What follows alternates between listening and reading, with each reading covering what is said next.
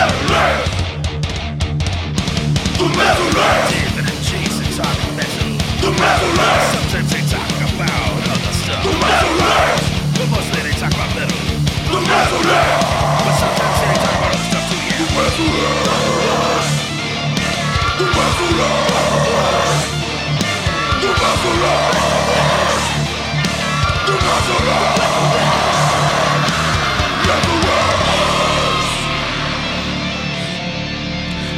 now, your hosts, David D'Lo Lopez and Jason Smith.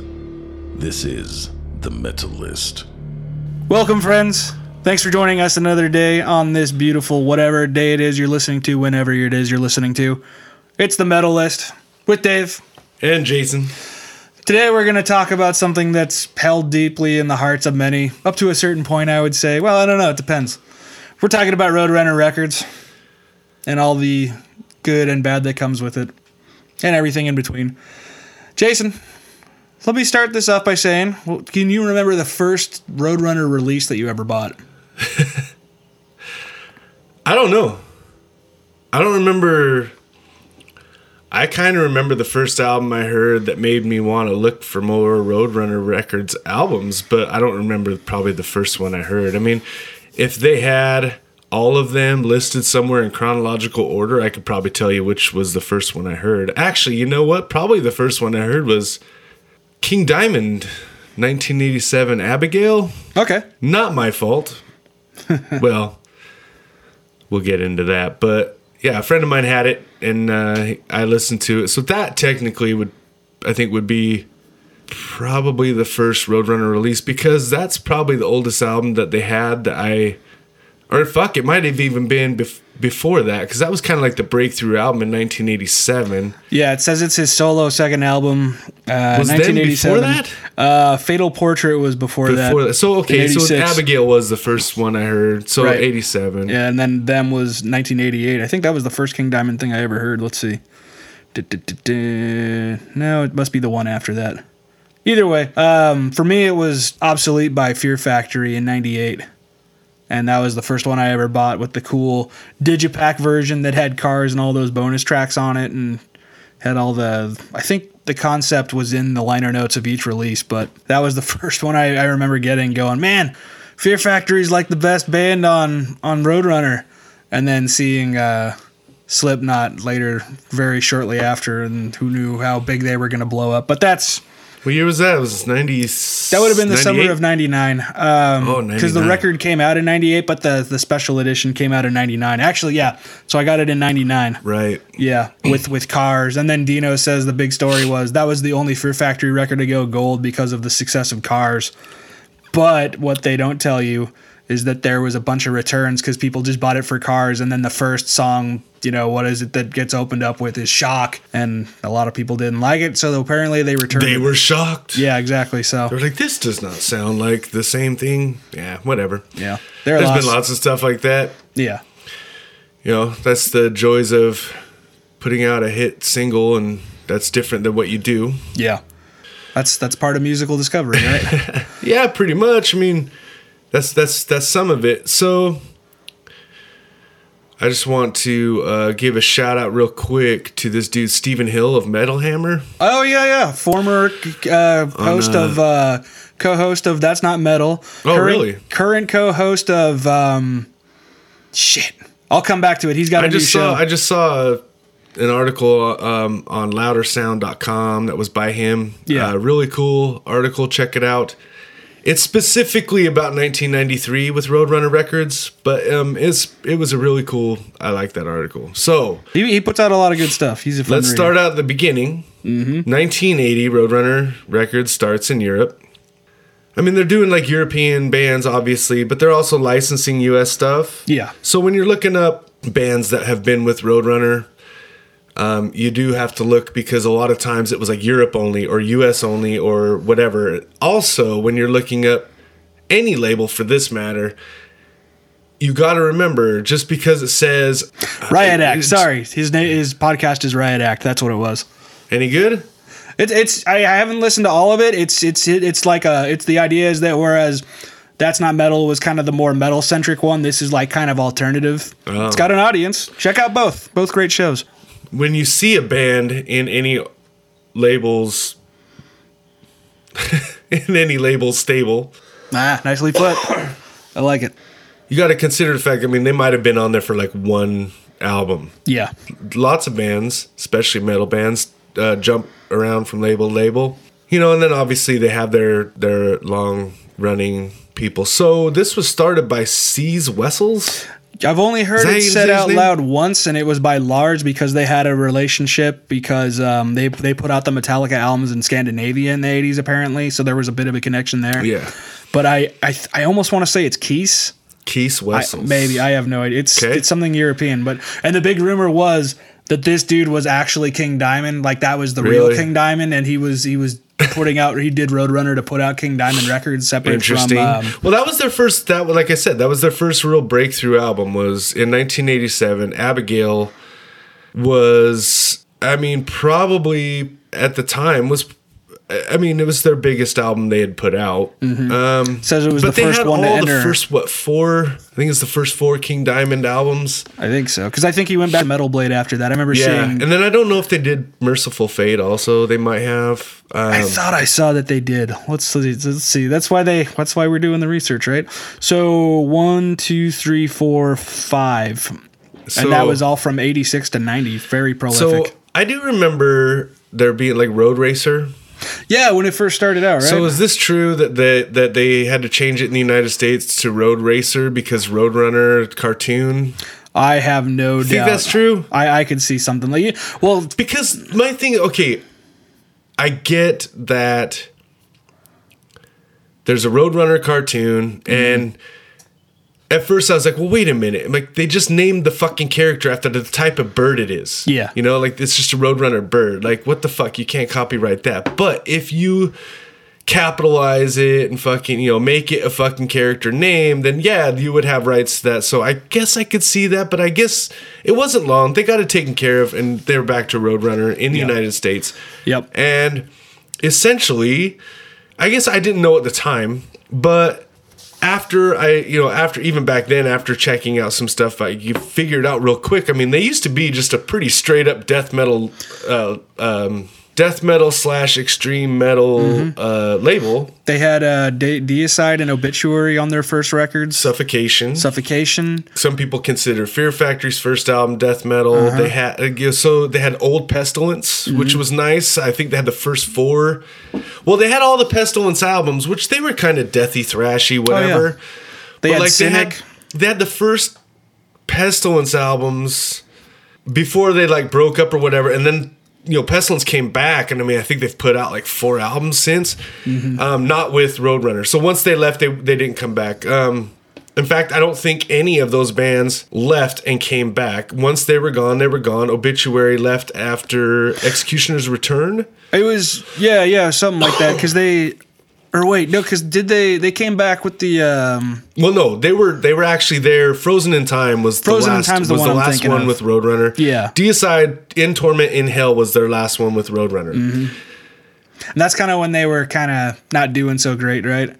Like like they kind of had their resurgence on Scars of the Crucifix, uh, and that was the last one with the Hoffman brothers. That's when they went to um, Earache, but then they really came back hard uh, f- uh, with um, whatever the album is after that, the one with Homage for Satan. And they got Jack Owen from Cannibal on guitar and uh, Oh yeah, Ralph when they got yeah when they got. Jack and and Ralph on there, um, really came back pretty fucking good. Yeah, but they were They had very like Disincarnate and stuff, which was like you know James Murphy's uh, band. yeah. You know, they had a okay. So here's another thing in this episode, man. I mean, yeah, we're deep diving Roadrunner Records, but there's going to be a lot of bands on this label that we probably don't talk about. Obviously, every label signs.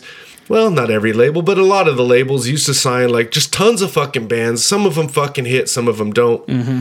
So yeah, if I don't mention fucking, you know, Dog Fashion Disco or Dog Eat Dog or whatever the fuck it was, you know, my bad. Yeah. So, you know, just keep that in mind. I'm, we're not going to list off every fucking Roadrunner band. I mean, it's it's just it's for one, it's too hard. For two, there's a lot of them that are really just there for like three albums. I think like Cradle of Filth was there for like three albums in the mid 2000s. You know, so to me, that's not really like a Roadrunner band. Yeah. Um, after this episode, we will be releasing our uh, top five Roadrunner Records albums, and we'll try not to get too. I don't know. We'll try not to get too into like certain things because I don't want to spoil or repeat anything on a, on a later episode about a specific band. Right. But I just wanted to hit a couple things real quick before I get to this other thing. So some of their like their their marks, right? Like the historical fucking marks. Let's just hit some of those real quick. 88 um, I believe is when they signed Sepultura. Uh, that sounds right. Yeah, because they, uh, what was it? The the first two came out on a different label in Brazil or something. Yeah. And then dude, okay, so 1991 Sepultura puts out Arise. Mm-hmm. is the same year as the Black album. That fucking album is incredible, but it's still not the big one. So the big one that they that they that they did was in 1993. Chaos AD was the first was Roadrunner Records' first top 40 album in the United States. That thirty two. Chaos AD really like I mean I'm not trying to step on a possible not a possible a definite uh Eventual. yeah Sepultura episode but Chaos AD had this different kind of groove to it it was it moved a little bit away from the death metal thrash metal style that they had and it went a little bit more into like a fucking groove style in a sense you can almost say it was like so I used to always say like Roots was like the first Soulfly album Yeah. No. Absolutely. Yeah. this would be like the pre Soulfly album, like the the, album leading into that, like because it did kind of that was the first change for Sepultura. And I'm, dude. I mean, the album was fucking pretty big. I don't, you know, obviously it fucking charted top forty. They really built. They were really able to build off of the success of Arise and Beneath the Remains, for that matter. Absolutely. Um, and then obviously like Roots came out, and I mean I think it even did better. I, I don't like it as much, but it, it did better than than so. I mean they really climbed up, you know. And I don't know if that you know obviously back then a lot of your success did have to do with how much your label was able to push you through marketing, through touring, and just in general, just getting your band uh, noticed by the right people, and the right people being people that would like your shit, right? Yeah. So obviously, there's some bands that everybody will like their shit. Some bands are a little more niche than that. That's fine. That's their job. They either push you harder into that niche, or they blanket the fucking world with you know your stuff so that all the people can fucking see you and find you. But 1992 1993 really is like the big shift. Now, this is where that dude's article came in. It was mm-hmm. specifically about 1993, but they kind of shifted away from the death metal.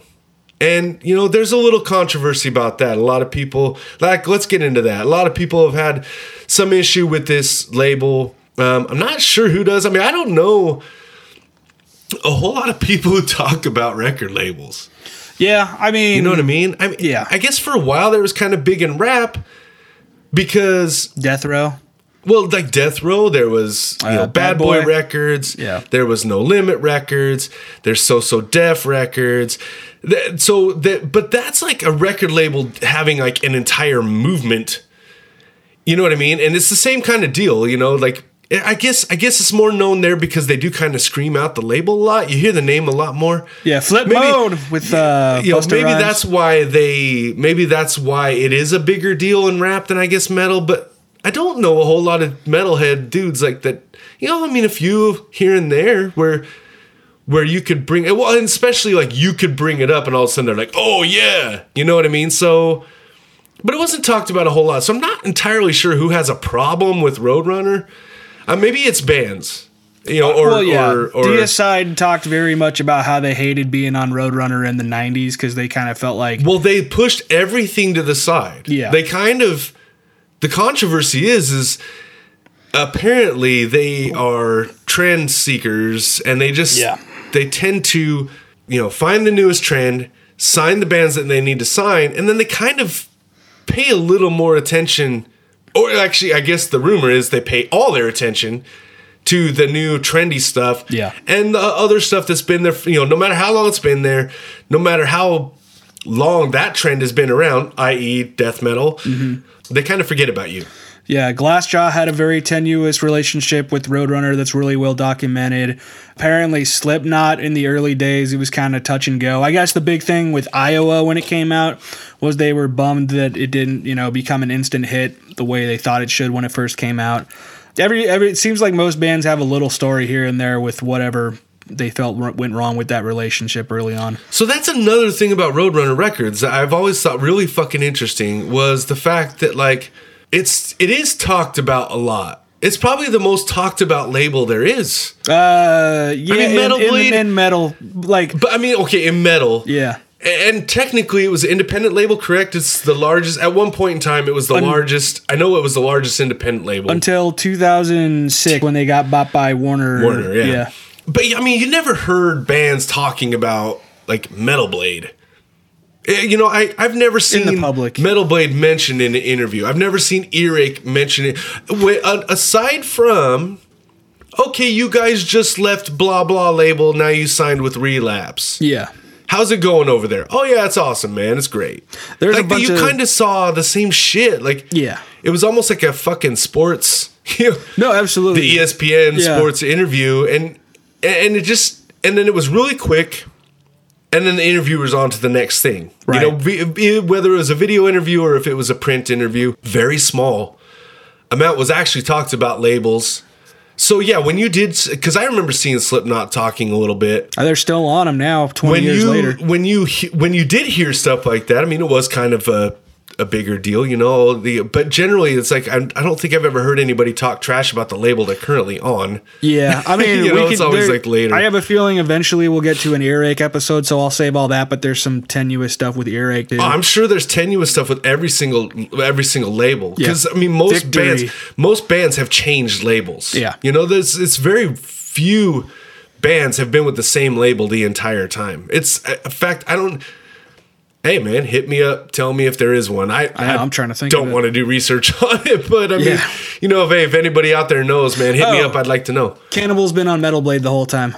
Ah, true. There, there's probably True. some that are just not coming immediately to mind, but Cannibal. That's true. Okay, Yeah. so yeah, I mean, it, but that's few and far between. A lot of No, times yeah. they do leave, and a lot of times the reason they do leave is because either a they got dropped, it was either a problem the label had with them, Yeah. or they had a problem with the label. So that's just business. yeah, no, right? exactly. Well, yeah. So in '92 they signed Type O Negative, Life of Agony, and Biohazard, all Yeah. out of New York City, all out of the main offices. Brooklyn. The cool thing with this was these were okay. So obviously, it's like you had Type O Negative, who was coming out of uh, Carnivore. Carnivore, yeah, which also on Roadrunner. they basically invent goth metal and have huge success. Yeah. So, Bloody Kisses, first gold album Yep. for Roadrunner Records, and it's the first uh, radio play they got with Christian Woman and Black number one. Mm-hmm. Then they saw, so then you had Biohazard, who, for all intents and purposes, was a fucking rap band you know they were definitely on the hardcore side but they had that that rap element they had the street element which was you know big at the time because at this same time like what 93 i think uh 92 the chronic came out 91 the chronic i think actually no I, I thought it was 92. 91 was was Efil4zaggin by NWA. 92 is The Chronic. 93 is Doggy Style. That's when rap got huge. Doggy Style is the first fucking platinum rap album. Is that right? Yes. No shit. So so that's that's right when rap was getting huge and in, in, it was so rap was no longer just a fad.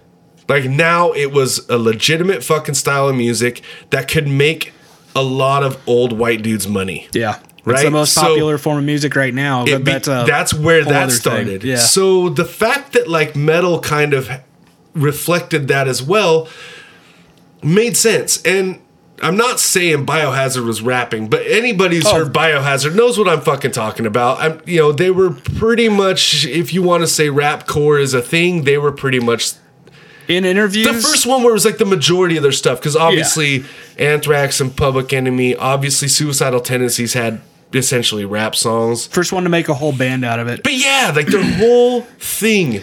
What what the what he said in interviews, Billy says Billy from Biohazard has said that he was coming from more of a hardcore background, Evan was coming from more of a metal background, Danny was coming from both, but the one thing that brought them together was New York hip hop, and so that's what that band is. Is a Yeah, and then they had the those. they had the fucking gnarly fucking remake with fucking of Slam with Onyx. Yeah. Which was a huge song at the time. Absolutely. Then you have Life of Agony, which is basically a crossover fucking band.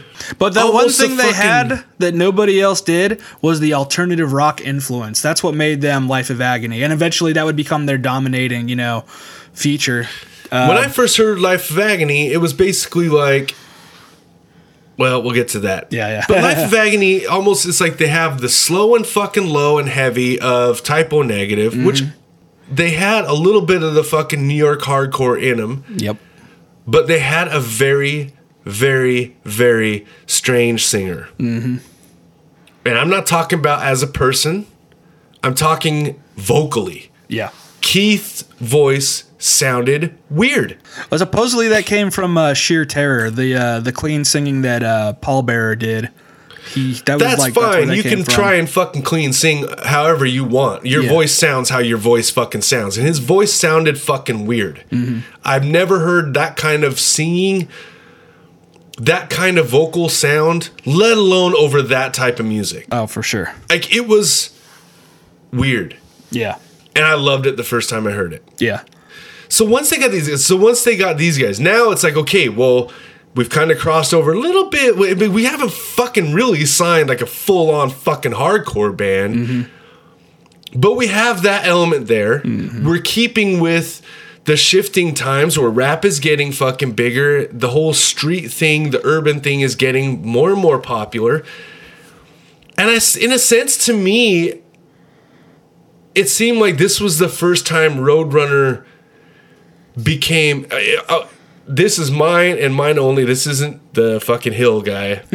This wasn't in his article. This is my original fucking thought. And so if you have a problem with it hit me up. But it seems to me that this was the first time that roadrunner became a real business. Yeah. Because prior that. to that it was like we're gonna do what we want to fucking do and hopefully it fucking works. And to their credit it was working. Mm-hmm. but this was the first time they made business decisions okay what we're doing right now is not enough we need to do a little bit more we need to get some different types of bands in here let's go fucking find them Yeah. which brings us to monte conner the man. Monte Conner is a guy, is a name I have seen so many fucking times in inlay cards. Yeah.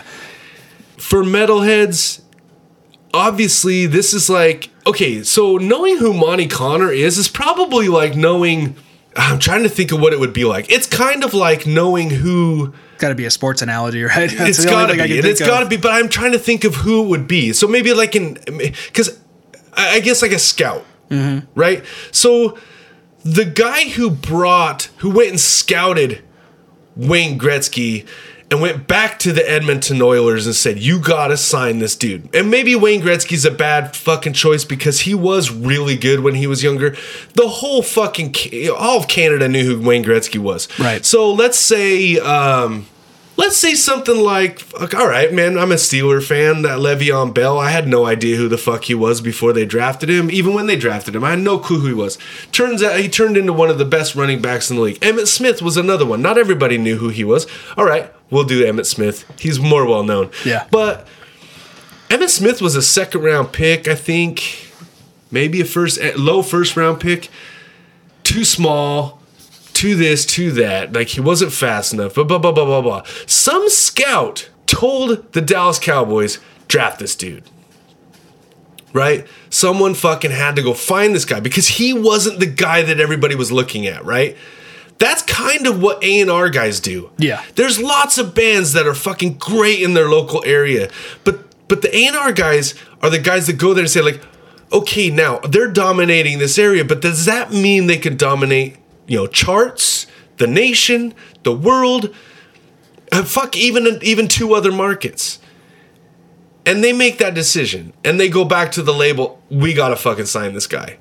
Or, you know what? Let's pass on this one. Right? That's what A&R guys do. And I don't know if that's where it stops though. I don't I mean they maybe they're buying fucking, you know, they're paying for the hookers and blow. Maybe they're paying for the limos or their drivers. I don't know what else they do. Yeah. Because this fucking dude is the only one I've ever seen in any inlay card. No, for so sure. what is he doing that clearly no one else is doing? Oh yeah. You know what I mean? Like the He's fact the- that I know his name. Yeah. Oh, apparently he was senior. Vi- oh, senior vice president of A and R. Yeah. And uh, the only other A and R dude I can think of is um, Mike Faley over at Metal Blade. I don't know if he's still there or not. But that's the thing. It's like you talk about people that really rarely talk about labels, let alone you know the people that work at them. My, Monte Conner is the man, dude. I mean, he signed. Just going down this very very long list: Biohazard, Brujeria. You got uh, Chimaira, Cynic, Death for the one album they were on, Glassjaw, Sepultura, He also signed Machine Head. Yeah. All of them, all the all the big ones and all the ones you never heard of and everything in between. Apparently set up a bunch of deals outside North America for some of the other bands that weren't actually on Roadrunner in the US. He uh he did stuff with Ferret Records and Trustkill back in the day. If you were a metal fan in the 90s and you liked a lot of those 90s fucking groups, man, Monte Conner probably brought you more of those than any other guy. He That's the- just how it goes. Like, yeah. Apparently he was the one that signed De- Deicide and uh, Obituary back in the day too. sorry, my cats are stinky right now. But yeah, cats. that's that's the dude. Like, in the fact, like, how is it that I know this fucking guy's name? Like, what? I, I just, I'm just curious what he fucking is. He just the coolest motherfucker or what? He's the one that gets brought up by all the guys because he apparently worked with all the guys, and not probably just in the Roadrunner circle, probably everybody in the heavy music industry, right? So for every anybody that's not in the know, A and R stands for Arts and Representation. So technically, I guess he is representing the band, but he's not like their booking agent. But he's the go-to guy. But he is the liaison between the band and the the label, correct? yes, uh, it's apparently actually artist and repertoire. I thought I heard something I always weird thought like it that. was representation. I, I did too. Because it's only because I heard somebody say that recently. Whatever you know that entails. And if you want to go by the Wikipedia definition, it's the division of the record label or music publishing company that is responsible for talent scouting, which we already covered, and overseeing the artistic development of record or recording artists and songwriters. And from what I understand, that that whole thing's become kind of a diminished, you know, factor in the record industry because they just don't have the money for that kind of thing anymore. But it is a thing with some, and obviously him being the one of the most experienced, and he's still doing it, just not with Roadrunner there's still room for it in some spaces. Well, so I mean, I know a couple of label owners like from back in the day, but for some reason with this record label, I never knew the owner's name. I only knew the fucking A and R guy's name. Yeah. You know what I mean? Like I Yeah. was so, kind of thought that was really fucking strange. But, you know, whatever. So, another thing I would like to hit real quick is like in 1999 Slipknot gets signed. Mm-hmm. They put out their self-titled album, self-titled album. Uh, this is another super important moment in Roadrunner Records Oh, history yeah. because in 2000 they become the first Roadrunner band to go platinum. Never would have seen that come in a million years, dude. That's I'm- a huge deal. Fucking it's like nine dudes from Iowa. yeah. Weird. You know what I mean? Like Playing the music they do, looking the way they do, with the Yeah. presentation they have, dude.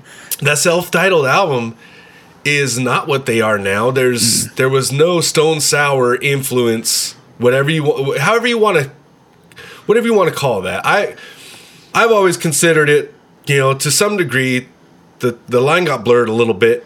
Honestly, it's almost like how could it not? Yeah. When you got two of the guys in Well, the band. It's one thing to have a side group. It's another thing to have a side group that puts out as much stuff as Stone Sour does. They put out more stuff than Slipknot at this point. so yeah. that's why I say like it would be really difficult for that not to bleed in a little bit in and out, and that's fine. Whatever. If you like it, you like it. If you don't, you don't.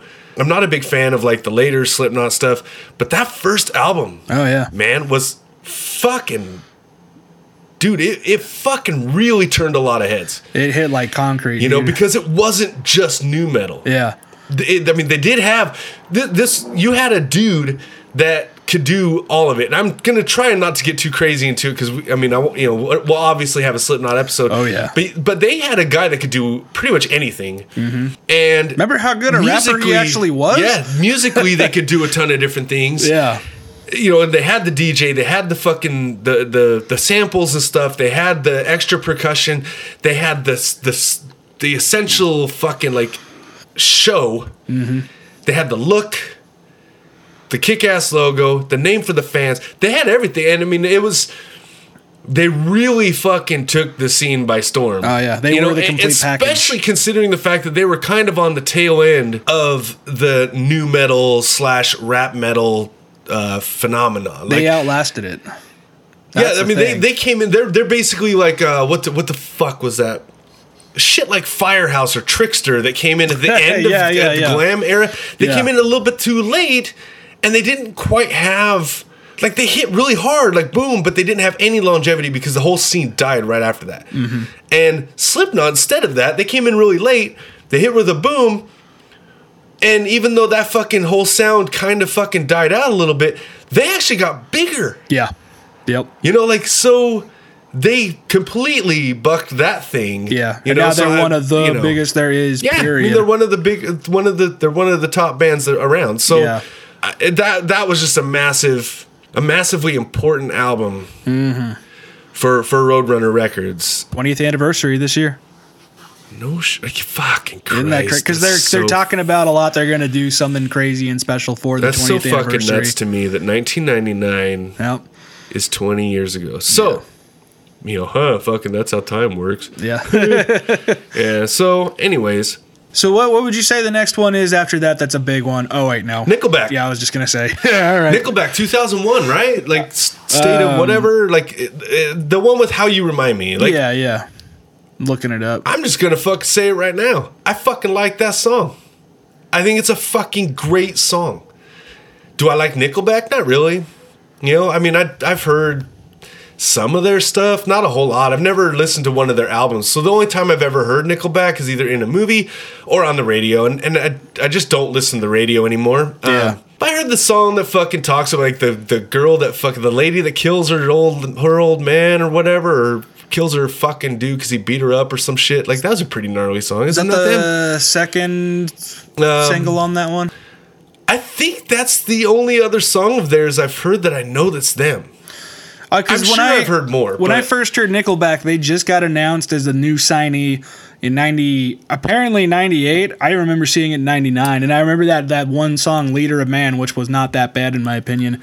And apparently, that was from a self released album that then got picked up by Universal or EMI, I should say, in Canada. And then when they got picked up for the third time, it was uh, on Roadrunner in the U.S. and probably worldwide. Uh, and apparently, that's gone platinum. But Silver Side Up is six times platinum, which That is album's gnarly. huge. I, yeah. I really like the fact that, like, I read an interview. In fact, I don't even know why I read it, really. But it was an interview with uh, uh, Chad Kroeger. And I read the interview and I was really fucking interested because he talked about writing How You Remind Me. He said he used to go around his town and he'd have people listen to it and he'd write down notes. And he would ask them, What part do you remember the most? What part did you not like the most? What part, blah, blah, blah. Like, he really did a lot of research, tailored that song, not necessarily like the old school Desmond Child formula. So we'll hit that real quick. Desmond Child had a formula. yeah. He's, he said he had a legitimate formula in a notebook of a way to structure a song, and it would be a hit song every time Right. he's written he's co-written plenty whether that's real or not i don't know. Whether it's i'm i'm, I'm, I'm talking about like it's real. He had it. Yeah. i just mean like whether it actually worked or not every time i'm i'd be curious to see. But for all intents and purposes he had the formula right? Mm-hmm. This dude just kind of made his own formula. You know he instead of instead of taking the Desmond Child one, which was an older fucking song style, he went out and did his fucking research and found out like okay, like if you're gonna write a song with a fucking hook that you want, it was obviously a hook. It's called a hook for a reason. It's supposed to hook you. Uh, kind of needs to be memorable. Right. Okay, well, all of a sudden you find out, hey man, I'm wrong. This part should be the chorus, or this part should be the verse, or the, you know, like so. He basically like structured the song in that sort of way, and dude, that was a massive fucking hit song. Oh yeah. Like to me, pre well, in the middle of the fucking Napster thing, that was one of the biggest fucking songs. I mean, as far as like hard rock metal, whatever you want to call it, grunge. I mean, I always considered them to be like a fucking not you know too late for grunge players. Post grunge is the Um, tag on on it right now. I see. That makes sense. Too Uh, bad. I guess that's the other single I'm thinking of. I don't know. That See- doesn't sound familiar. Like that's like Yeah. that's like I said. I mean, I've probably heard a ton of Nickelback songs. I just don't know it. Yeah. I've never really sat down and listened to them. I do know there was a time where like I think there was some song. I think it might have been the one where maybe it's not even Nickelback. It is. I'm pretty sure it is. I'm trying to I'm trying to see if it's on this album. Maybe it isn't. By the way, the release date for Silver Side Up by Nickelback, September 11th, 2001. oh man, there was tons of stuff there, dude. Yeah, God hates us Slayer all. by yeah. But yeah, like there was a time there where I heard, I, and there was a, there was another song I remember that where I remember hearing this song, or at least one of the riffs, and I was like, wow, that's actually heavier than anything Metallica's doing right now, which was really sad. I think I know the one you're talking about too, but, I But at the same time, eh, you know, that's just where music was. So, you know, yeah, I'm not a fucking Nickelback fan, but I'm also not a fucking hater. I, I for, for all I fucking, in my opinion, from everything I have heard that I know that's them, which is probably like two, maybe three songs, you know, I feel like they are a really good band that got very fucking popular relatively quick, but a lot of people don't realize, man, they had two albums before that album. It's not like they just fucking one hit wonder came out of nowhere. Yeah. Right? So they're a fucking good band. You don't have to you you can not like something and acknowledge that it's good. It's really not that hard to do. I do think they get a lot of unnecessary flack, but whatever. I, I do also understand that a lot of people don't like that band. I get it. I don't really like them either. Mm-hmm. You know? But I'm not going to fucking give them a ton of shit. So, and they are on this label. Whether you want them to be or not, they are on this label. They did help the label out. I mean, they were kind of this was right pre this is pre like everything kind of starting to fucking die out almost man like Right. record labels starting to lose money they really boosted the label up but they had lost by this time they had lost like almost all the death metal except for maybe fucking obituary right i mean they, yeah, I'm just trying to think I around think- what that time. obituary was with them till 2005 And Obituary wasn't even a band at that time. They were no, yeah, they were they were totally done at that time. You know, and again, shifting with the times, making business decisions. Like, bam, we signed Nickelback. Like, they could be making some other label a whole bunch of money. Instead, they're making us a bunch of money. Yeah. You know, and now whether they fucking use that money to push other bands or if they use that money just to push Nickelback harder, that's their decision. Yeah. Like it or not. Well, a lot of the guys that were sticking around on uh, on Roadrunner at the time said, "Hey, man, knock Nickelback all you want, but that's what's getting us the promo money for pushing us further." Because you got to think around the same time, what else were they signing? They had Chimaira. They just signed, you know, Killswitch Engage. Like they, a lot of that stuff is because of the money they were able to make with that. So, So that was going to be my next one was 2000. oh, real quick about Nickelback, I thought that was their biggest album, Silver Side Up. It isn't. It's uh, all the right reasons. Fucking diamond, dude. And I'm going, I don't even know what album that is. And apparently that's the one with that photograph song that all the fun little memes come from. Oh, yeah, totally forgot about that fucking Yeah. song. Okay, so I've heard that one. Yeah, so there's that. So I'm thinking you're thinking around 2002 at that point. Yep, I was thinking basically metalcore, specifically Killswitch Engage. Yeah. Um, so that was the big story I heard is that they were that was going to be their last thing was if they were going to stop signing metal bands if if that wasn't a success. This was kind of their litmus test and obviously it blew up huge and basically set the trend for what was going to come for years. It still kind of is to a degree. Dude, Alive or Just Breathe, Breathing hit Yeah. like a ton of bricks. yeah. Oh, yeah. I remember like when I actually heard the album. Well, when I downloaded the songs for the album, and they obviously, well, I'll save that for a Killswitch Engage episode. But I do remember going to the fucking uh, Roadrunner website Yeah. and checking it out, and actually watching the video for my last serenade and thinking, wow, like that's pretty. Actually, that could probably be a good place to go into the next part of this. uh, I want to go to. So, for all you old folks, we're gonna go down memory lane. for all you young people, we're gonna go back to the future. Wait, no, we're gonna go forward into the past Nice. right? So we're gonna go on a fucking little journey. Mm-hmm. A day and age before you could just pay a fifteen dollar fee and get every music you want, or you could just bypass that, listen to everything on fucking YouTube, or you could basically download anything you wanted to fucking download, mm-hmm. buy whatever song you want for a dollar. Back when you used to actually have to drive mm-hmm. or walk to a mm-hmm. music store and sometimes, not all the time, you didn't even get to listen to the album before you bought it. Yeah. But you would have to go to the store. You would have to sit there and go through album after album after album. They weren't necessary. Oh, okay, so they were separated by genre usually, and they were alphabetical. There's tons of them to choose from. You guys have seen Spotify. You guys have seen YouTube. You've seen iTunes, genres. So much stuff to choose from. It was like that, except physical fucking form, right?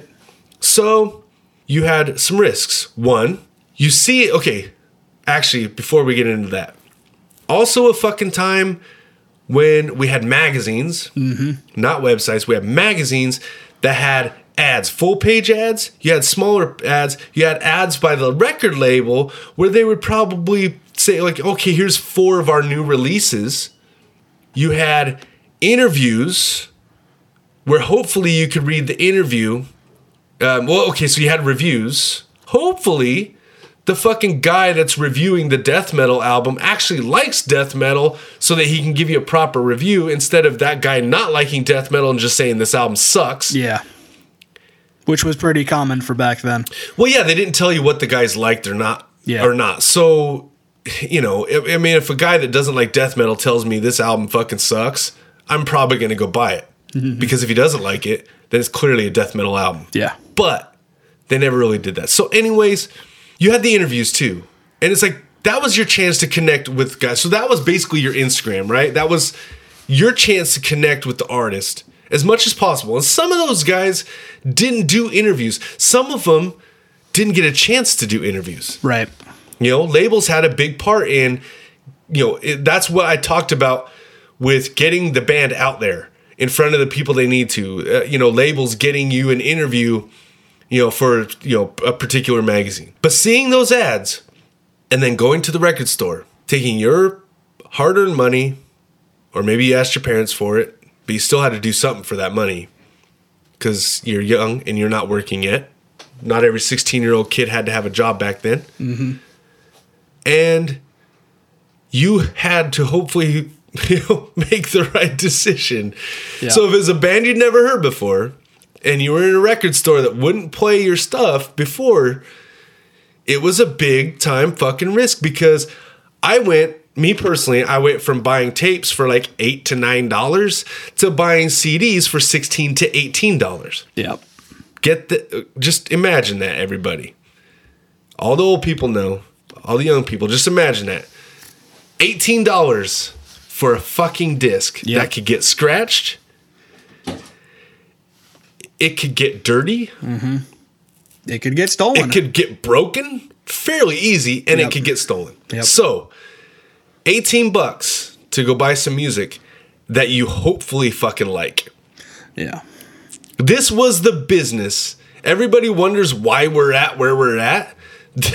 That's why. Yeah. We didn't get to check out the stuff we bought. You know how many fucking tapes and how many CDs I've chucked out my window while driving down the fucking road? Yeah, I mean, it's littering. My bad. I'm sorry. but I was angry at the time because the Yeah. fucking album sucked. Yeah. I was over it and I'm like, you know what? Fuck this. I think a lot of people have that similar story too. Oh, Roadside have- records. Fuck, so so many people I'm sure have done, or at least like you know what? They're sitting there fucking chilling in their room. They're fucking over, you know, Limp Bizkit significant other, and they just or whatever the fuck the album's called, insignificant other, whatever the fuck. They get up. They walk across the fucking room and they fucking slam that fucking album in the trash. They're like, you know what? Fuck this shit. Or I've watched dudes straight break a fucking disc in their fucking fuck this, boom, break it. Yeah. Right? I've bought albums because the album cover looked cool and you couldn't take them back. Really? We weren't allowed to take them back. No, you fucking opened it. They're they're fucking covered in plastic. Ah, like you can't take it back. You, you've already listened to it.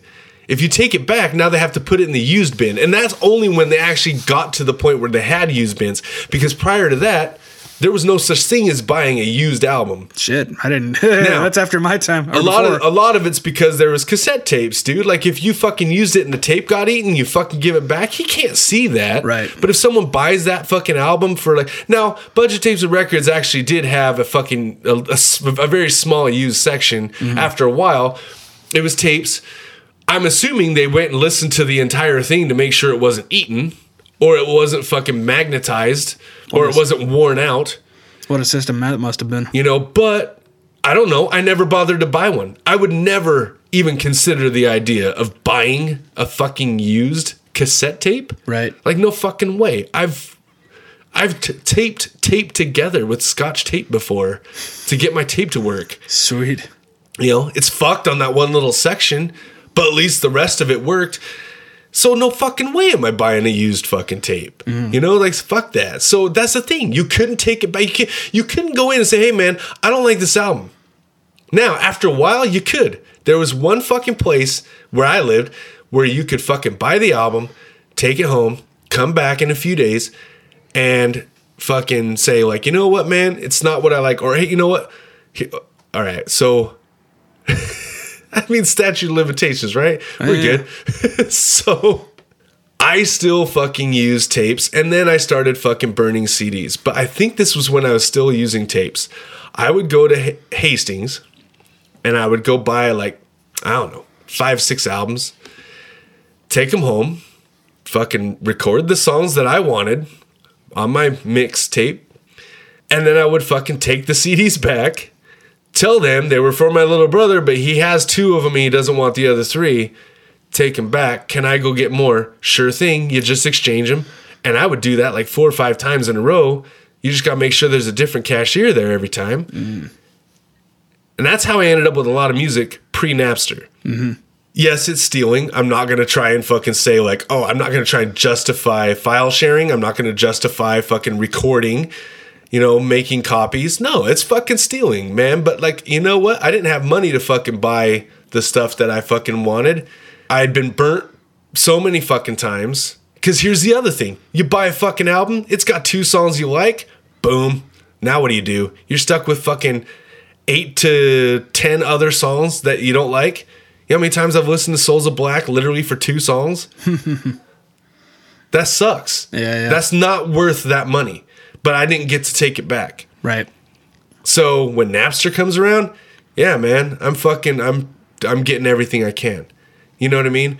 But it also introduced me to a lot of fucking bands that I have supported over the years, buying t-shirts, going to concerts and stuff. So it- to me it all it all works out. Yeah, the label guy's not making money, but at least the fucking band is. I'm mm-hmm. buying shirts or whatever, I'm buying straight merch from them. So you go into the record store you just saw this ad and you're like fuck all right cool now you would go into the i would i would go to the record store just to go there right like people go into all kinds of stores just to go in there see what they have Yeah.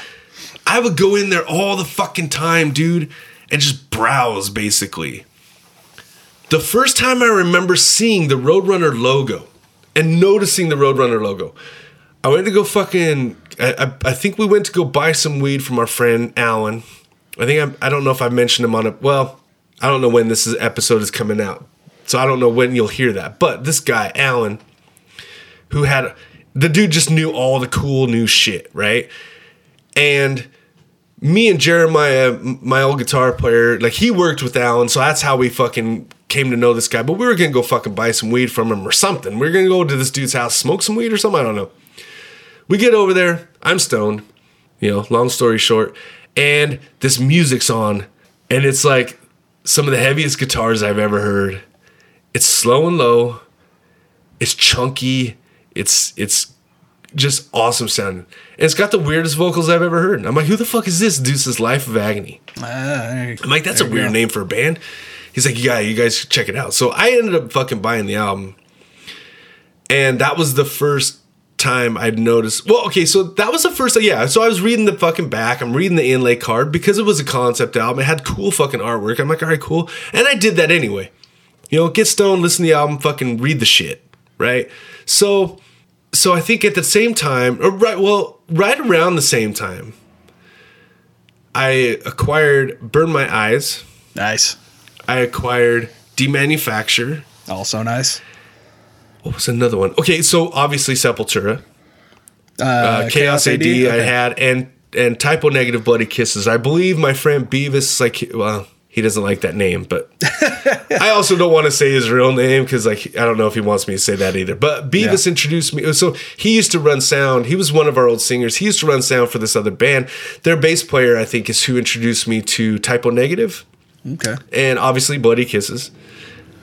I know recently, right around that time, uh, some friends of mine actually saw Type O Negative open up for Pantera and Neurosis, I think. Nice. So they were kind of on that train too. Plus, it was on MTV. Black Number One was on MTV. Now, granted, it's a shorter version, but whatever. I really liked the bass stuff in Black Number One. I Oh, liked uh, Steele's vocals and stuff. So when I saw this dude had Bloody Kisses, I had to listen to the rest of it.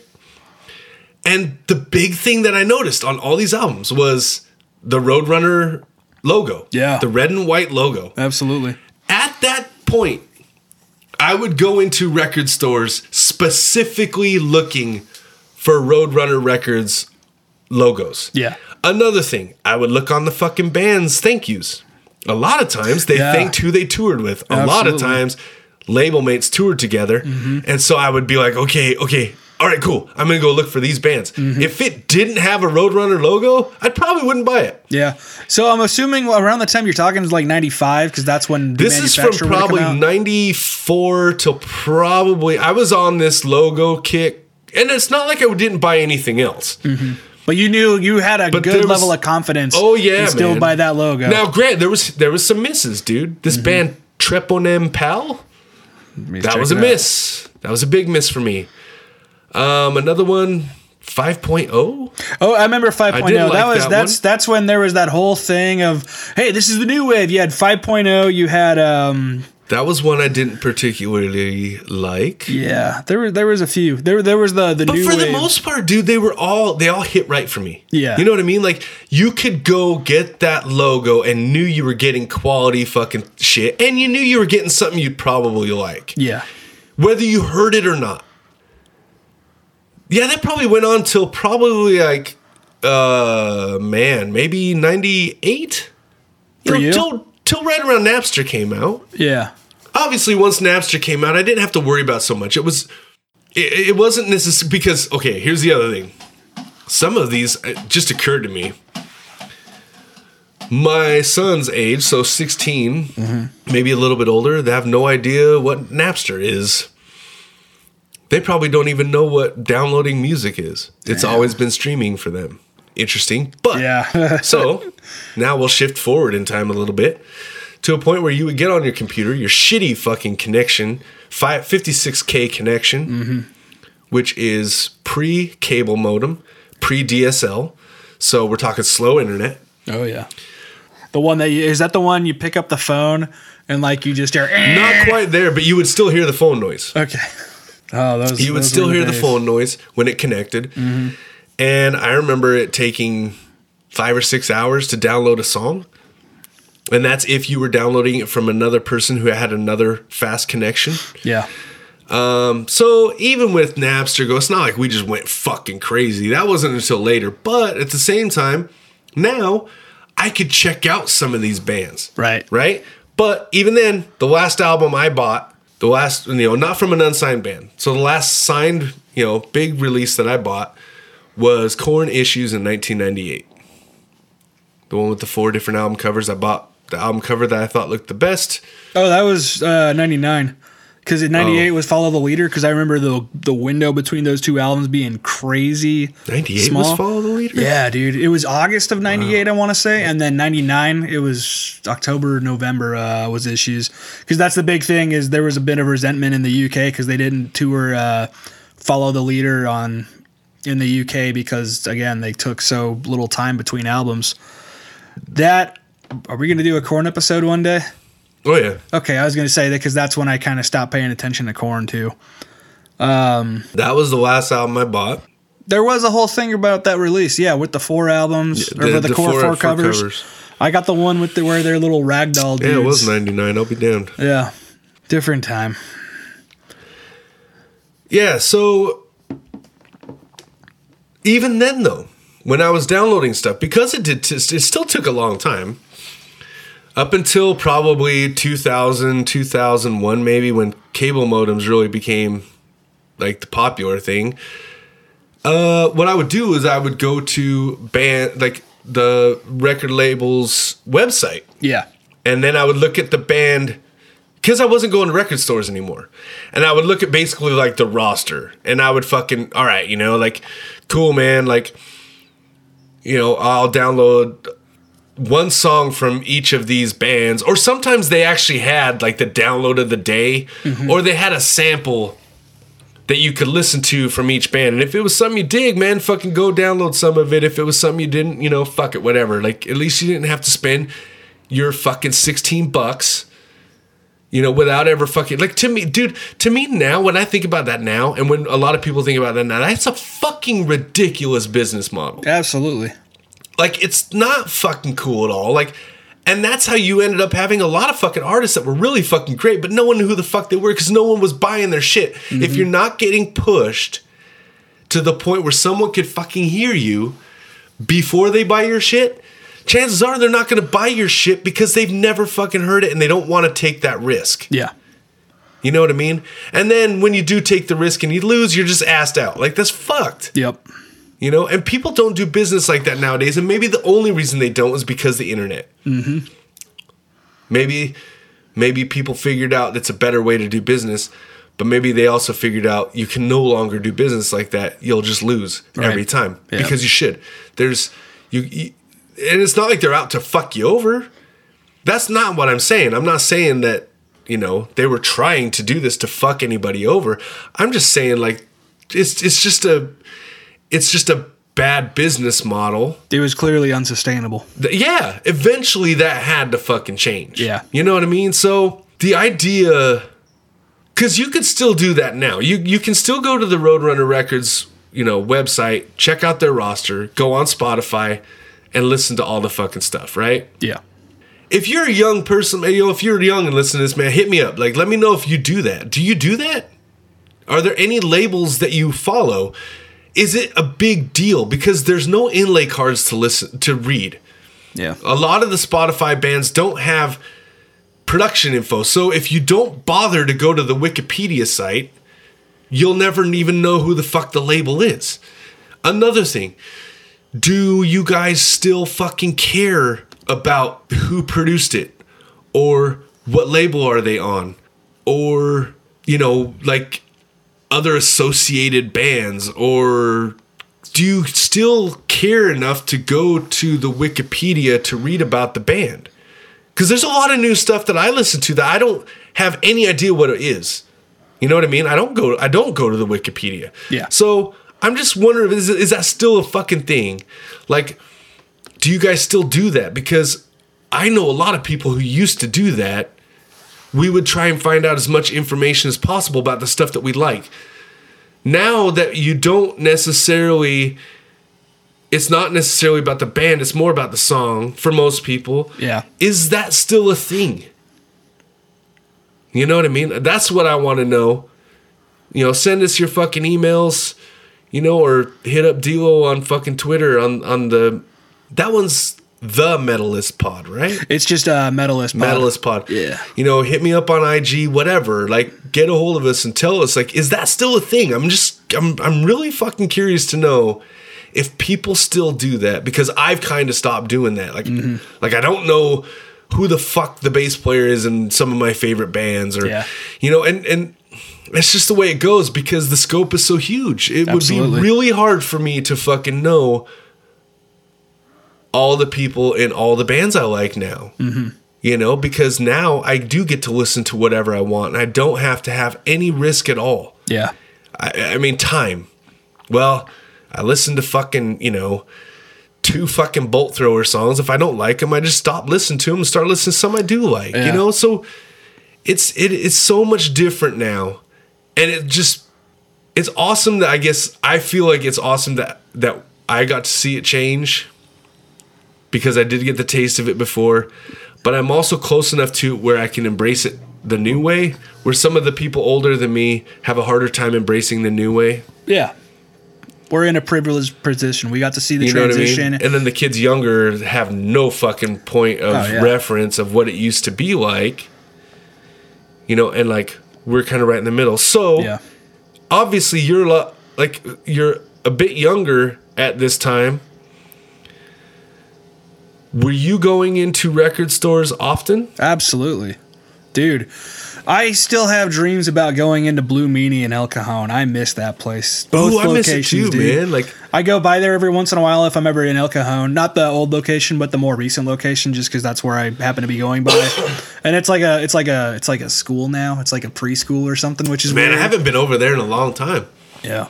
Um, they're like I have to go there for business sometimes, and I'm just like off second or whatever. It's just like, oh, there it used to be, and now it's like a preschool, but it still has these goofy skull things on the side or something like that. I don't know.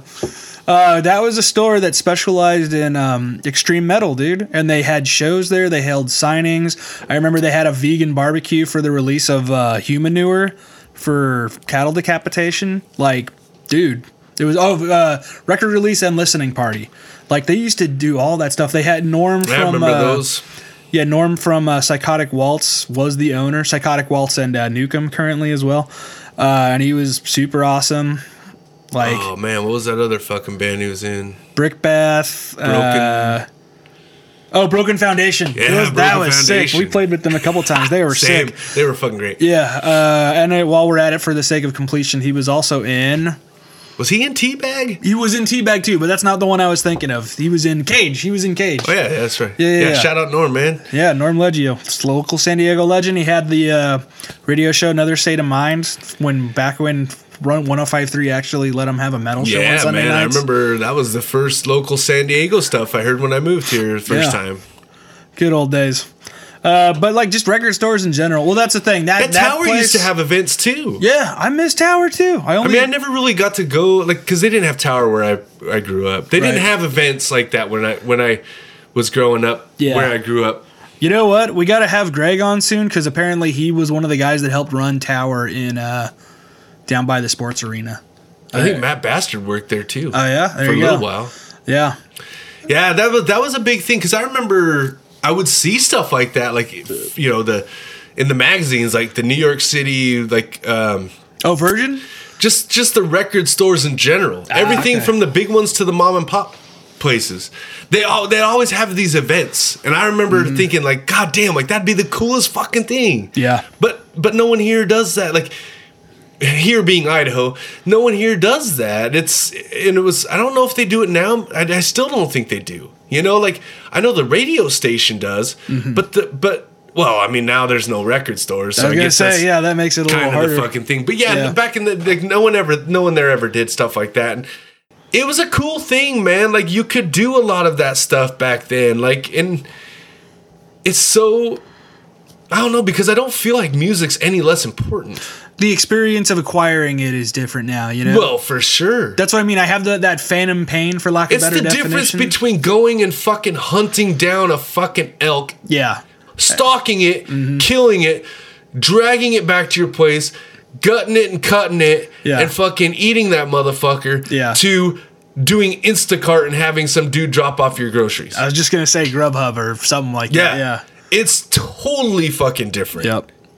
It's that is a very that is like the completely best analogy I could think of. Dude. That is that is perfect. Yeah, man. I mean, let's see. What ni- you said? Ninety eight was when you first heard obsolete, correct? Yeah. Um, so and I went to go get that. they had at- Best Buy, or not Best Buy. I mean, they had Blockbuster Best Music Buy. by then, right? Yeah, but like that was not. I was thinking about that the other day. That didn't last much longer. 'cause Did that's- Tower did Tower have listening stations? Yeah. By then, Yep. So did They, Blockbuster. they might have been one that had it the whole time. yeah. You know what I mean? that. Some of those had them. My mom used to remember going to the record store and they had booths. Yeah. they can go into and like they legit put the record on Yeah. you know and like you had to listen to the record um but they also encouraged that you you know they didn't really say like you have to buy it you could listen to the entire record. Mm-hmm. You could sit in there all day and just listen to music and then bounce. You know, Yeah. we're like Blockbuster, I think you're only allowed to listen to so much of the of each song, right? Probably Wasn't that the deal? Maybe I, I don't know that I would have ever like sat down and listened to something long enough Mm. to have that happen. I remember like you, if it was a CD because of course it was. I you know that's the era I grew up in. Like you could s- still skip the number of tracks you wanted or whatever. Oh, right on, right yeah. on. And I mean like the stuff I was listening to was something I was already going to buy anyways, right? Um, yeah, Blockbuster music didn't last that much longer. I remember in Ramona, you could buy CDs at the Blockbuster video for a while. So I wonder how many other Blockbuster videos that was actually the case for too. You know, like Maybe they just didn't make the separate store. yeah, You know, they just sold them there or something. Maybe. something. Yeah, there, that you used to be able to you know physically buy music in a lot of different places. I, I heard you be you were able to buy like you know Sabbath or Metallica records at like drugstores back in the day. You know, like you were able to rent home videos at some of these places Oh, yeah. too. Oh, You yeah. different market. Um, but you know, for me growing up where I did, it was always like, oh, cool, we're going to North County Fair. We'll see what's at Sam Goody or whatever, you know. Or when uh, Hot Topic started selling records too, you know, like. I I only had so far I could go to do these things, but then once I started branching out, dude, I just, all right, who, what record store has this? What has that? You know, because I mean, they also had CD Now, which then got bought by Amazon when they decided they wanted to sell everything instead of just books. Uh, so like if I really wanted to, I could order offline, right? But I, there was something about going to these places and actually picking up physical copies of Slaughter of the Soul, of Heartwork by At the Gates, every Napalm record I bought, Burn My Eyes by Machine Head, Domination by Morbid Angel. Something about actually seeking out and that. There it is out in the wild. You know what I mean? Like it's yeah, tangible dude. now. I fucking mine. found it. Especially Yeah. if it's something, especially for us as metal people. Yeah, You know, if it's actually there. yeah. Something about Because sometimes that- it wasn't. Yeah, makes it more special. I remember when the first Suffocation, not first Suffocation, when when the Suffocation self-titled record came out in 2006. When I went to Blue Meanie, they made a big deal about it and it was like, oh, here's all this promotional shit. Here's a poster. Here's a bunch of stickers. Like like they were, you know, which is probably sent out by Earache, but uh, or not Earache. It was uh, was it Well, yeah, they still do that now. You Yeah. kind of have to now, but back then, man, it was it was a big deal. Yeah. they had to figure out ways to keep selling like digipacks, and you know sometimes they'd give out like concert tickets. Mm-hmm. Um, fuck, man, they uh, do the uh, special edition stuff with like picture discs and. uh, You know, or you get a fucking shirt, or you log into this website and you get a free download of a song that's not on the fucking CD. Like they they had to do a lot of things, especially as it went on, because people weren't buying out. Like people weren't buying physical music. I don't I don't know. It's it's got to change somehow. Like what being in a band is has to change at some point. So Yeah. that'll be a totally different fucking podcast. But Yeah. You know, one other thing that Roadrunner got a lot of shit for that I, you know, I agree with is the whole thing of uh, back in the day they would do, you know, and this was already kind of controversial to a degree. Okay, here's the album. Now here's the special edition of the album with, you know, extra shit. yeah, the B sides and extra songs and live renditions and remixes and demos. And they would do them a lot of the time same day, which, all right, whatever. But then what it would be was like the special editions that came further down the road for the album that was already released. And like, you know, not years later, but like a couple months. Fucking milking it, dude. Yeah, you know. trying to get more, trying to get you to buy another thing. Like, yeah, I wasn't a big fan of that either. I wasn't a big fan of like uh, even back in the day, like greatest hits and stuff. Mm-hmm. Um, I wasn't a big fan of that, but you know, I was the I was so that's for the people that are the opposite of how I was. I was the dude that even if I bought all the fucking tapes, man, like I had a fucking ton of fucking albums that I bought. Even then, I would make my own greatest hits tapes.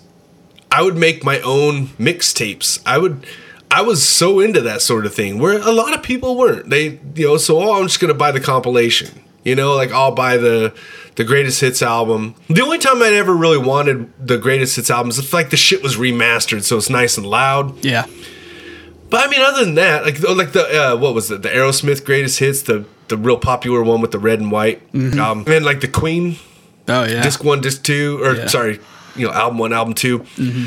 Uh, you know, they were they were all the same loudness. They all sounded, you know, relatively Like like they all just kind of came out today. Yeah, I, I used to be a big You stickler know, for that soundtracks were cool like that too. So that was the only time I ever really fucked with it because I liked making my own. Because Yeah. I'd always buy those greatest hits. I'm like, what the fuck is that song doing on there? Yeah, for sure. You know what I mean? yeah. Like, or why isn't this song on there? Like, what the fuck? And yeah, and hit. it- yeah, like what? Get Yeah. the fuck out! Yeah, there was always something on there I didn't like, so I always wanted to make my own. And and then there was the other people. It's like, yeah, cool, but again, that's a lot of times those came out without the artists. What would you call it? Oh, like, without Oh, the them even knowing it. Like, Consultation, permission. Yeah. that was a big thing It was with just another Roadrunner money too. grab. Yeah, that was a big thing against Roadrunner too. Some band left Roadrunner because of that. I'm trying to remember who. I think it was Type O, and that's when they went to Oh, yeah. yeah, yeah, they did. yeah. There was the least, The least worst of. the least worst of. Yeah, Yeah, yeah. dude. Like, Yeah, um, dude. That they had, they had put out without their permission or yeah, something a, like a bunch that. of those did, and like like that was the other thing was re uh, releasing the the albums with like demos and shit. Like I remember um, Glassjaw was very pissed about them re-releasing everything you ever wanted to know about Silence without their permission with uh, Huh. with bonus tracks or something that they didn't want released because they didn't think it was up to snuff. I want to say I know there's a re-release of River Runs Red with demos on there, and I don't remember if that was done without their permission or not, or maybe it was, but like I don't remember if they made a big stink about it. Somebody else made a big stink about re-releasing an album with with supplemental material that was like that's just all they had to go off of was shitty demos or b-sides that weren't worth they felt weren't worth releasing you know? Uh, and they and they did that sometimes you know? And uh, that i don't know if they still do that now. That was like a decade ago or something but like you know there's there's gripes. So I saw now their biggest, kind of like the, one of their bigger artists now. Their biggest new signing is Within Temptation. is it You saw those guys, right? i did Well, her yeah yeah and her band. yeah But I mean, it's almost like the Corey Taylor label, you know, because they've they've got Corey Taylor signed as a solo artist. They have Stone Sour. well i was gonna say you want to go over their their current signings real Eh, quick not really. I mean, I know they've got like of Mice and Men, Amity Affliction. Oh. Uh, they got fucking Code Orange. Yeah, which that was a good sign. I mean, it's it's it's I think real Trivium, quick. some other stuff. There's not a lot on there. It's real quick. Amity Affliction, who is very critical about their deal, and they said they only took it because they had to and they had no other choices. Angel Dust, who's an up and coming hardcore band that's very alt rock leaning. See, Turnstiles on there too. Turnstiles on there, and yeah, and there's a connection between the two, and they're doing pretty great from what I can tell. Code Orange, like you said, Coheed is on Roadrunner now. Oh yeah, Uh, that's right. Creeper, who may or may not even still be a band, is on there, which is interesting. Some band called Di- Dinosaur Pile Up, Fever three three three, which has Jason from Let Live and uh, and Steve from The Chariot, who's you know they got a Grammy nomination, good on them, and they're making a lot of waves. Gojira was a big deal when they got signed. Oh yeah, I forgot they were on there too. Guess I forgot about in this moment. Joyous Wolf, I've never heard of. Korn, they have Korn. Marmozets, which was a band that was hyped up to be a lot and hasn't really done anything yet, which isn't anything on them. It's just, you know, the landscape. Motionless in White, who's obviously quite sizable. Oh yeah, I saw that one on there. I was like really surprised. Cause like holy shit, man. Like, but yeah, he's. I like Motionless in White. I don't listen to him very often, but Yeah. I like that stuff. They they've got some catchy stuff. Yeah, Slash's solo stuff, Slipknot and Stone Sour, as you mentioned before, Turnstile and Trivium. And here's the one that I'm actually surprised is still doing their thing, but good on them. And that was from the days when uh, when Nickelback was the band on on Roadrunner, and Chad Kroeger had a lot of pull and said, "Hey, sign these bands." Is Theory of a Dead Man. Who I didn't really mind, dude. Like they were like heavier, you know, more metallic Nickelback, and I actually like that song I've on the never heard Spider-Man it. I've, soundtrack. I've heard the name because like apparently they're pretty popular in Idaho. So Yeah. I've never heard them though. Yeah, I and that's the thing. I, I know they'd been doing stuff ever since, but apparently they're still doing it on Roadrunner. So I guess good on them. So yeah, dude, less than twenty signings or uh, current artists on um, on Roadrunner, and that was the thing when I was like. So that was the big thing. I we may or may not have talked about it on the show, but yeah, it was that thing when I was getting really, really heavily. Okay, I want to get more into music. I would go on specifically Roadrunner, but like I would go on labels' websites and be like, click on every band. Okay, what do you got? What do you got? That's how I discovered Life of Agony. That's how I discovered Obituary and all you know everything. Like like the artist roster on Roadrunner compared to a lot of them, dude. Like if you go- just was go on, huge. yeah, dude, and especially in '99 when I was looking into this, unfuckwithable. Even if you just look at the alumni they had at the time, dude. crazy. I, I was gonna try to find this for the show, but it's buried somewhere. I had a program that I bought for Ozzfest '99, and in the back it was because they also had a really sick Roadrunner uh, sampler that year too. But they had a little thing in the back of okay, here's who's out, who's got an album out right now, and here's who's about to. And it was all Fear Factory has obsolete. Type O Negative is going to release World Coming Down. There's this new band called Slipknot that's got their debut album coming out, and it was like all this stuff and just if you think about Roadrunner in '99, hit, hit, hit, hit, and then there's like a couple stray ones like the the Workhorse movement that kind of fizzled out real quick, and but like for the most part, dude, there's you know they were pop promoting Sepultura on Against, uh, Soulfly still was going off of the the self titled album, dude. '99 Roadrunner was was my shit. Very good year. Dude, just for for a long time. I mean, Um, Yeah. okay, so let's let's finish off with. I mean, if you're down, Yeah, yeah. let's finish off with this: Roadrunner versus Metal Blade Mm-hmm. versus Earache versus Relapse. So we're not going to get into some of the newer ones. Yeah, right? you mean like in their heyday, like what what we're you to talk consider to big be four, pinnacle? big four record labels, right? Yeah. Who's who? Who's who? Do you got number one? If we're going all time, I'm still going Roadrunner, dude. I think I'm going Roadrunner too. They've got to be of all time. Like they got to be like for metal. Obviously, they've got to be the number one, Mm-hmm. right? And that's not a slight to anybody else. I mean, we're talking very.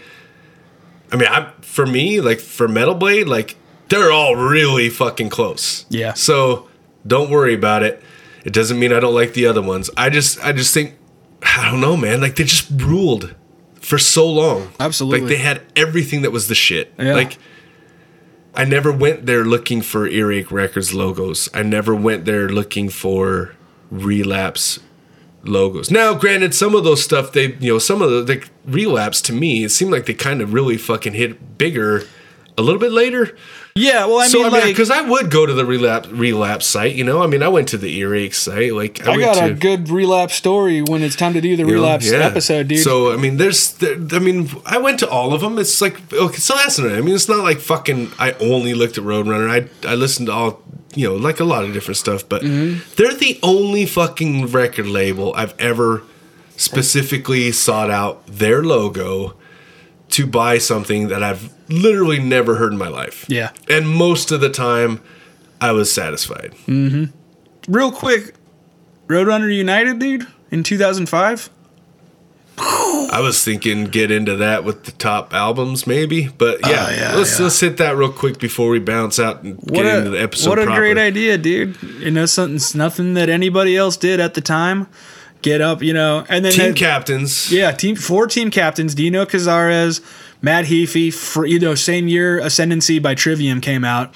Man, it's a great Uh, album. Yeah, Joey Jordison, Slipknot at the time, and Robb Flynn from Machine Head, dude. Oh my gosh! And each song was its own style, depending on who who was on the who was on what song. Trivium, dude, Matt Heafy was very big on really kind of catering the song to the specific people that he gathered for a particular song. Like, so he Yeah. was very big on that. Like, I, I watched that DVD and was like, damn, like, if, if you guys ever get a chance, watch that DVD. It's fucking awesome. Yeah, There's the- a fucking part in there where fucking, uh, oh man, I can't, is it the drummer from Il, Ill Niño? Dave Chavarri. Yeah. Yeah, he talks about like, so on this fucking part, man, Oh, for the King Diamond song. yeah, he's yeah. like, do you want it to be more King Diamond or do you want it more Mercyful Fate? And I'm like, what the fuck? Yeah, it's the dude. same shit, but Yeah, like, yeah, it's yeah. not. It's not the same shit. It's totally different. Dude, watching Mike Smith lay Subtly down his different. drum tracks for. Oh, when uh, he the- talks about blasting with his right hand and being able to blast Yeah, with both dude. hands so you Ah. can switch so you don't lose when you switch to your left hand, it's fucking great, dude. The fucking dudes from Trivium just chilling on the couch playing like the gnarliest shit. Robb Flynn having fucking, you know, Jeff, uh, Waters. yeah, Jeff Waters. Dude, that's just one of the best. Watching the kill one the, of those solos. the silly like, faces he's making while he's doing it. Yeah, too, dude. Like, I mean, it's it's a really cool fucking DVD. Oh, yeah, if especially if you're into some of these fucking bands, man, Yeah. and getting to see them and stuff. And then just recently, I actually got to see the live stuff. And yeah, they, they put out the the live DVD like three years later of that show. fucking Brian Fair just hammered as fuck. Yeah, it's funny. know? that's like the most memorable thing. A lot Is well, no, say. is that when Keith Caputo did brother with fucking And he or fucked it- bother, and yeah. he fucked it up and like, Yep. turned it into a fucking six minute song. Yep, yep, yep, Corey yep. Taylor's just laughing. Like, Yeah, I, all, it's in the spirit. And then he's all uh, trying not to laugh. He's yeah. like, oh, hey, hey. wait." And then for Roots Bloody Roots, they did uh Howard got on, or uh Corey got on Howard's uh, shoulders. and Oh, they just yeah, yeah. the whole time. Yeah, dude, And then like- Joey Jordison got a fuck Monte Conner chant going for the breakdown at the end of Roots.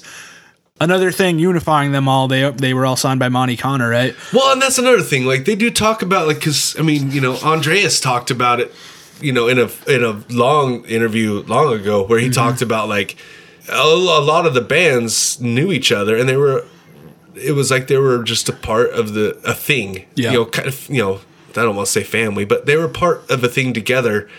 And they were always connected, he said. Like so, Mm-hmm.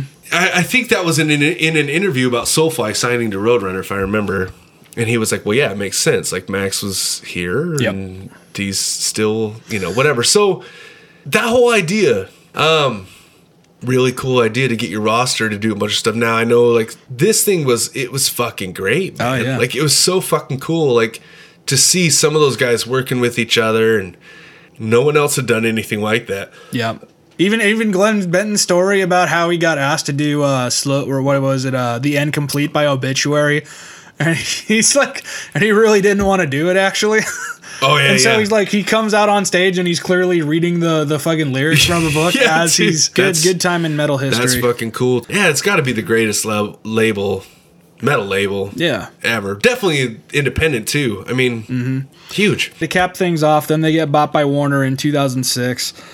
and it got voted best metal label by Metal Hammer at the Golden God Awards in 2008. Hmm. Accepted by the singer of uh, Within Temptation. They got in some Um, trouble with YouTube Yeah, I'm looking at it right here. Uh, by association. I think is yeah. what it was. And then uh, Warner acquired all of Roadrunner stock in 2010.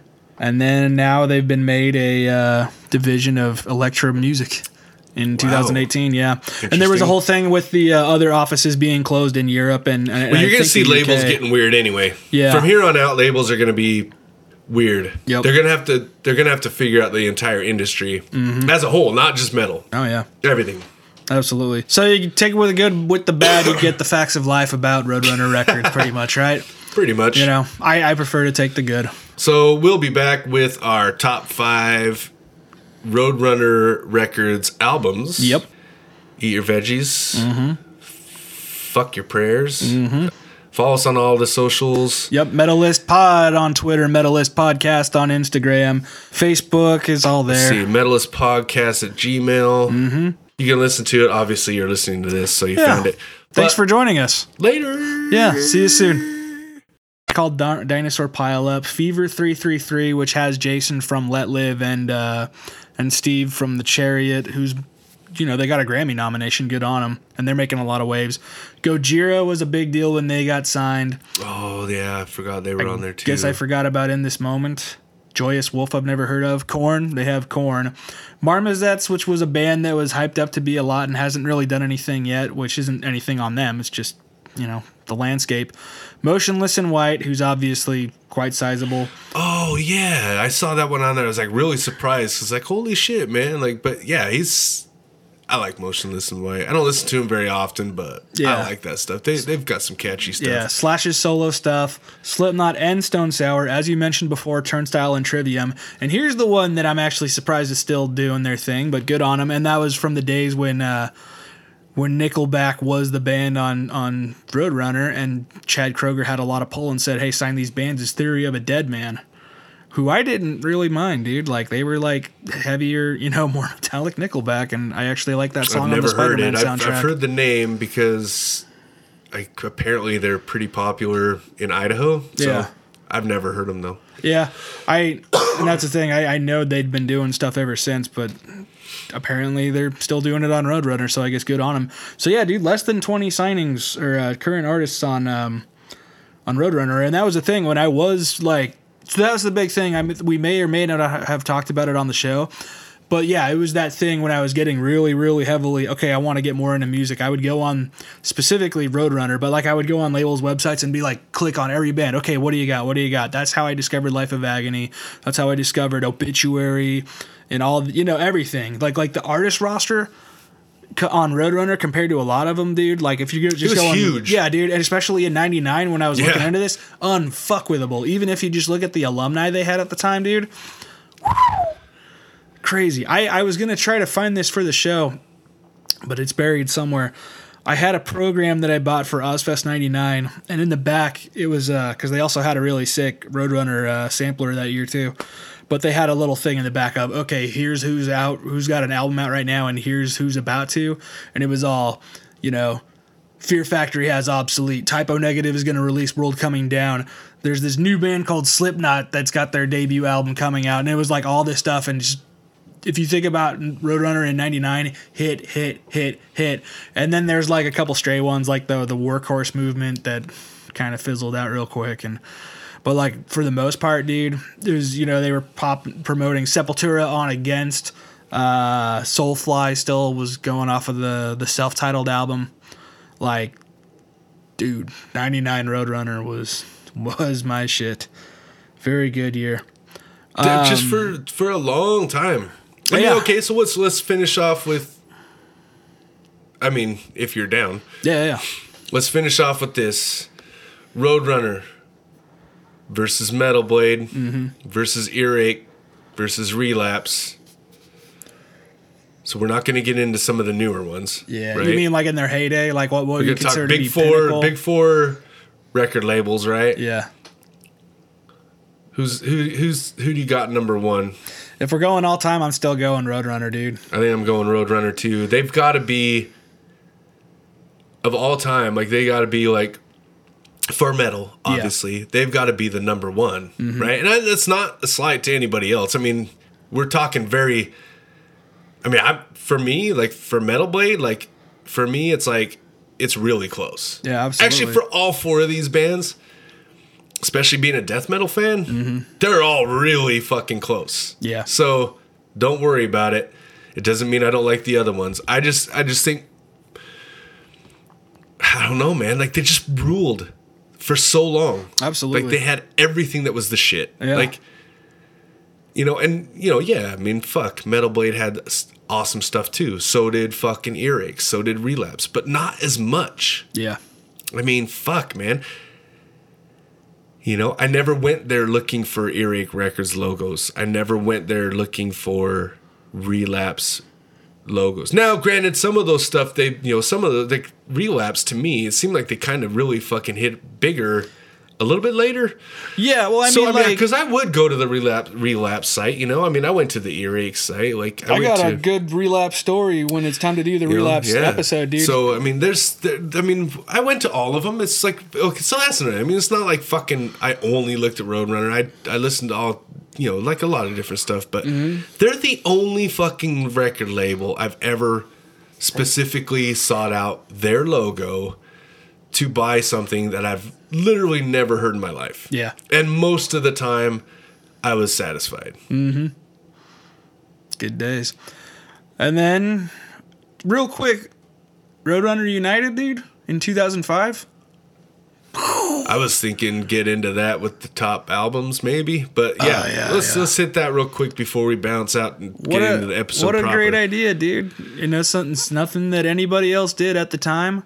Get up, you know, and then Team that- captains. yeah, team four team captains: Dino Cazares, Matt Heafy. For, you know, same year, Ascendancy by Trivium came out. Man, it's a great Uh, album. Yeah, Joey Jordison, Slipknot at the time, and Robb Flynn from Machine Head, dude. Oh my gosh! And each song was its own style, depending on who who was on the who was on what song. Trivium, dude. Matt Heafy was very big on on really kind of catering the song to the specific people that he gathered for a particular song. Like so he Yeah. was very big on that. Like I, I watched that DVD and was like, damn, like if if you guys ever get a chance, watch that DVD. It's fucking awesome. Yeah, There's the- a fucking part in there where fucking uh oh man, I can't is it the drummer from Il, Ill Niño? Dave Chavarri. Yeah. Yeah, he talks about like so on this fucking part, man. Oh, for the King Diamond song. Yeah, he's like, do you want it to be more King Diamond or do you want it more Mercyful Fate? And I'm like, what the fuck? Yeah, it's the same shit, but Yeah, like, yeah, it's yeah. not. It's not the same shit. It's totally different. Dude, watching Mike Smith lay Subtly down his different. drum tracks for. Oh, when uh, he the- talks about blasting with his right hand and being able to blast Yeah, with both dude. hands so you can switch so you don't lose when you switch to your left hand, it's fucking great, dude.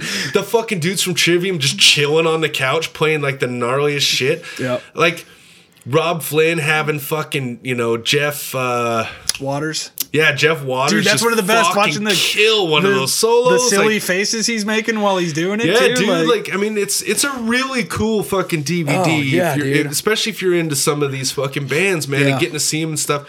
And then just recently, I actually got to see the live stuff. And yeah, they, they put out the the live DVD like three years later of that show. fucking Brian Fair just hammered as fuck. Yeah, it's funny. know? That's like the most memorable thing. A Is lot of well, no, say. is that when Keith Caputo did brother with fucking And he or fucked it- bother and he fucked it up and they Yep. turned it into a fucking six minute song. Yep, yep, yep, Corey yep. Taylor was just laughing. Like, Yeah, I, it's in the spirit. And then he's all uh, trying not to laugh. He's yeah. like, oh, hey, hey. wait." And then for Roots Bloody Roots, they did uh Howard got uh, or uh Corey got on Howard's uh, shoulders and Oh, just yeah, yeah. the whole time. Yeah, dude, And then like- Joey Jordison got a fuck Monte Conner chant going for the breakdown at the end of Roots. oh, yeah, because he had left, huh?